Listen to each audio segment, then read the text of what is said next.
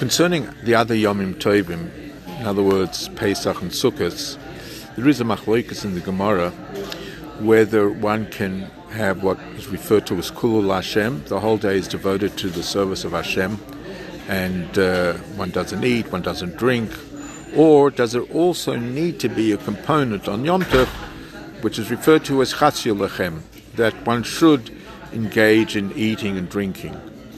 However, when it comes to Yom Tov of Shavuos, everyone agrees that there must be an aspect of one's personal, uh, I wouldn't say indulgence, but one must rejoice with eating and drinking. And the reason given is because to impress upon us that this is the day that we receive the Torah and we're rejoicing in receiving the Torah. The question is, Pesach and Sukkot, they were. Uh, well, of course, a spiritual revelation, but there was a definite physical component to it. Shavuos, the giving of the Torah, was, was totally a spiritual experience.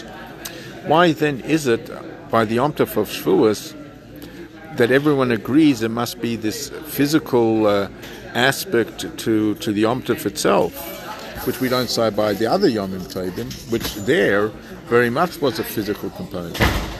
The Rebbe explains that based on the uh, well-known idea that Kabbalas HaTorah enabled the physicality of existence to be imbued with spirituality.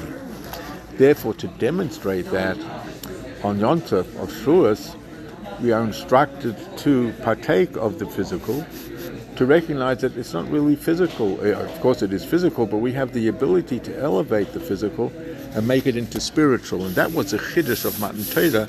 We want to demonstrate that chiddush by actually, um, yes, eating the cheesecake or the cheese blintzes. Have a wonderful Yom Tov.